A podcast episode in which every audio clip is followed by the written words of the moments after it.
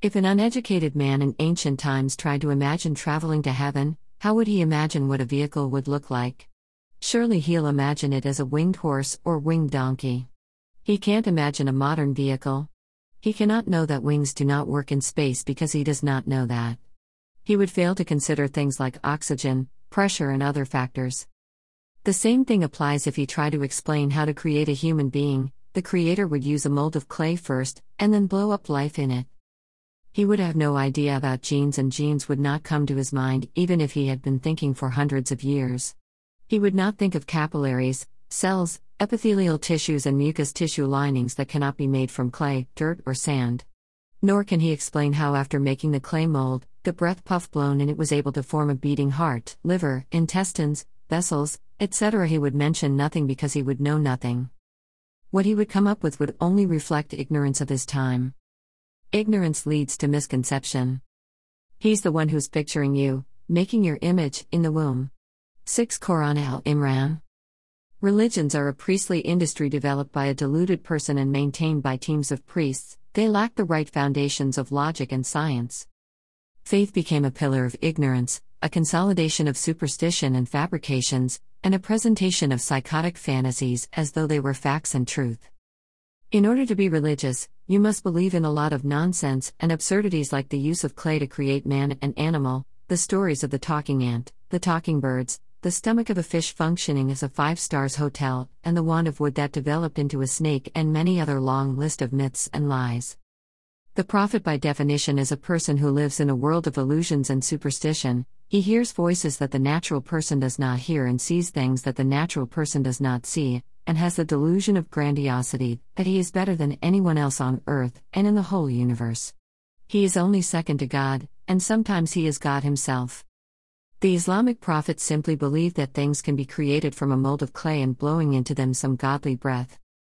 Therefore, in order to remain a believer, a person must blindly believe everything the prophet claimed and contradict the principles of reason and the results of science.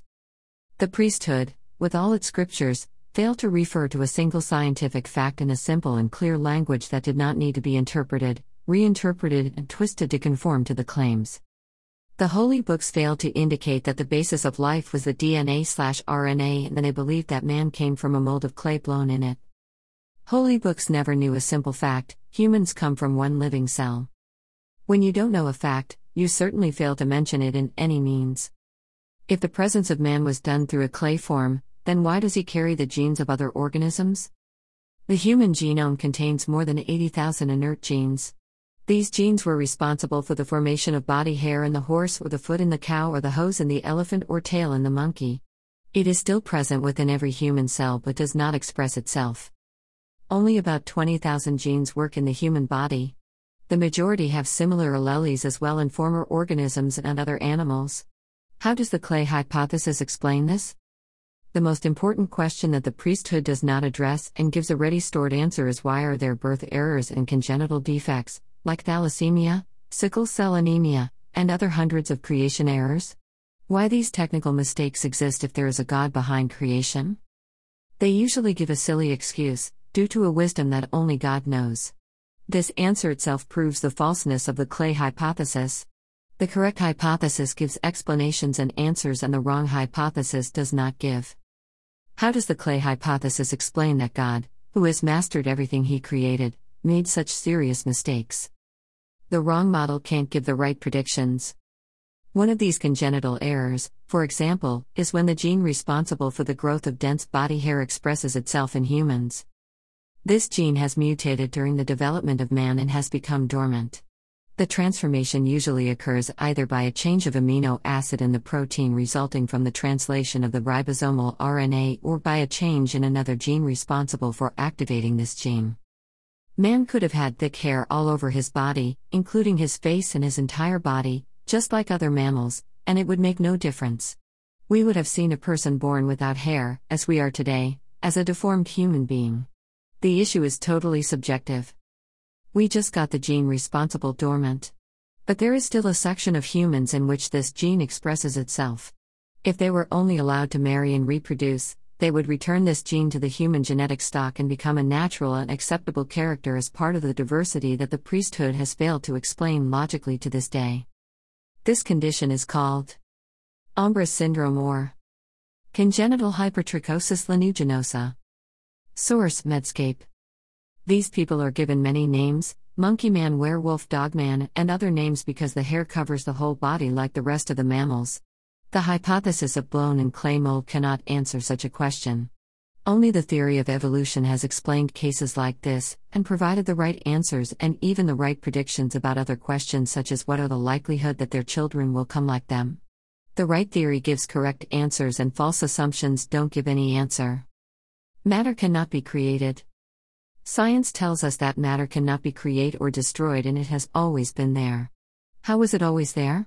This is what a lot of accelerated scientific research is about. Life is only a form of matter as a result of a certain organization of atoms that has produced at a point of time a compound called nucleic acids. Nucleic acids remained away from the knowledge of all heavenly books due to a simple fact authors never knew of them. Quran said to us When your Lord said to the angels that I will create a human being from clay and pottery, and when I complete it and blow in it some of my breath, then you kneel to him. This verse is nonsense. It doesn't tell a single correct fact and gives no explanation for anything. Why does clay produce genetic diseases? Why does clay produce versatility and variation? Why does clay in Africa produce black skin?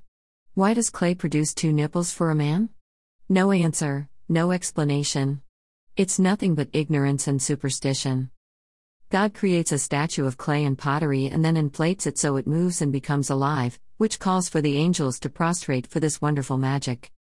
How can anyone believe this nonsense? And he is forming you images in the uteri. Quran says. He is the one who portrays you in the womb on whatever image he wants to. So how can he make mistakes while he's forming us in the womb? This omnipotent creature? How does it produce birth defects and genetic errors? Genetic diseases such as lactase deficiency, how did it come from clay and sand? I'm not talking about radiation or medication caused abnormalities, but about genetic diseases that are transmitted from generation to generation. Sickle cell anemia, thalassemia, enzyme deficiency, depression genes, etc. The religious hypothesis cannot explain the processes of birth defects related to genes transmitted from one parent. How does this defect happen during his making us in the wombs? It happens because this Quranic claim a lie. No one is forming us in the wombs on any image he likes. We come because a first cell carrying a whole number of genes to and reproduce and divide to form an organism that controls its chromosomal characteristics. No creator is there watching and controlling our image and form. Wombs are only an environment for DNA to express itself. All traits are inherited, pre existing, and preserved in DNA since their appearance on Earth and are only transmitted from generation to generation. Man is not created, he is born. Childbirth is not a creation, but a process of transferring genes from one vehicle to another and then the synthesis of materials, atoms, and molecules from the environment in the body of the organism. Every gram that the fetus grows is a collection of materials with the same mass from the surrounding environment. Evolution is to change the shape of this vehicle by creating new genes and silencing old genes with the DNA self replication properties. Life is one of the consequences of energy and matter. The existence of life does not require an imaginary creator but a gene. The presence of genes only requires matter. Science tells us that matter is neither created nor destroyed. It has always been there, and we do not need to assume an imaginary creator to explain it. Not knowing something does not account for evidence of knowing something. If you don't know how the matter and universe came into existence, then your ignorance is not an evidence on existence of an imaginary God. As simple as that. We know now for vacuum fluctuations energy experiments that particles can arise from nothing, and Lawrence Krauss explained this fact in his famous book, A Universe from Nothing. Science is killing superstition step by step. Evolution theory is the only scientific interpretation of life. The presence of genes does not require a creator, but a matter. The emergence of life does not require the assumption of an imaginary creator. Let us reflect on the following questions. Question 1. Are all the characteristics of the organism like the color of his skin, body hair, the way he walks, the color of his eyes, the composition of each part of his body, small or large, dependent on genes? The answer is yes. Question 2. What about qualities such as generosity, courage, and stubbornness? They are linked to genes. No acquired trait could be learned except by the presence of genes responsible for this learning. Traits that people thought were acquired may not be acquired but genetic. Like a tendency to depression, for example. We now know that depression is linked to genes and it runs in families. Question 3. If genes are responsible for all the characteristics of an organism, what is the mechanism of the evolution and appearance of new organisms? Answer. A series of mutations in genes. Genes change and new genes are formed that are responsible for new traits. For example, by changing several nitrogen bases, a new gene is produced. Question 4. Is it possible or impossible to get new genes from old genes? For example, to get a bird's genes from a dinosaur gene? Answer. It's never impossible, it's possible. We need no more than a mutated rate of a very small percentage. Question 5. Are genes mutations scientific facts? Answer. Yes. Proven scientific fact. Question 6. So, what's the rate of genetic mutation? The rate of genetic mutation is 0.003 in the genome per cellular generation.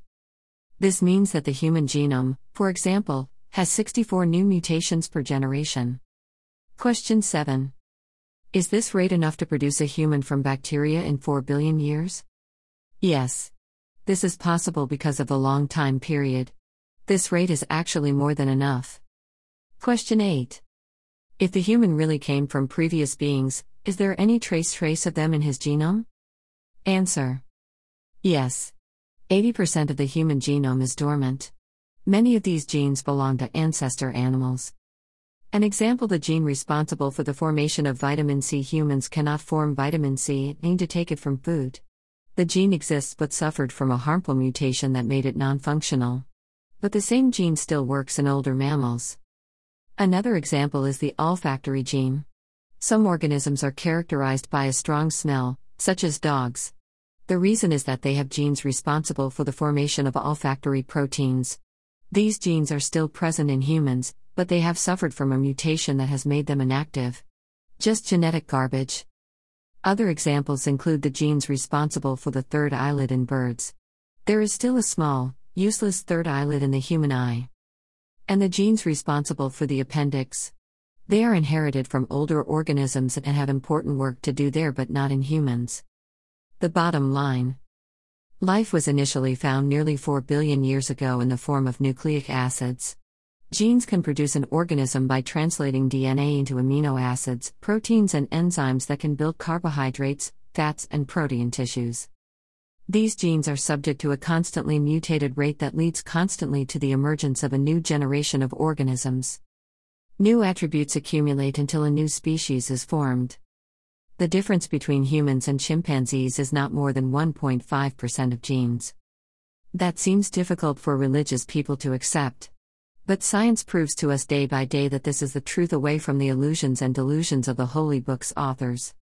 This is why there is extinction of species. To bring a dinosaur means to arrange the steps of millions of nucleotides in a specific order, nature can produce this only once. If there was a creator, the beings would be extinct and returning because a creator can arrange the steps in the same order again, and it is no more under the control of mathematical possibilities. But this is not happening because there is no creator to do that. That doesn't happen. And it's not going to happen. Because the designing creator is nothing but a false priestly hypothesis that has proved to be a failure.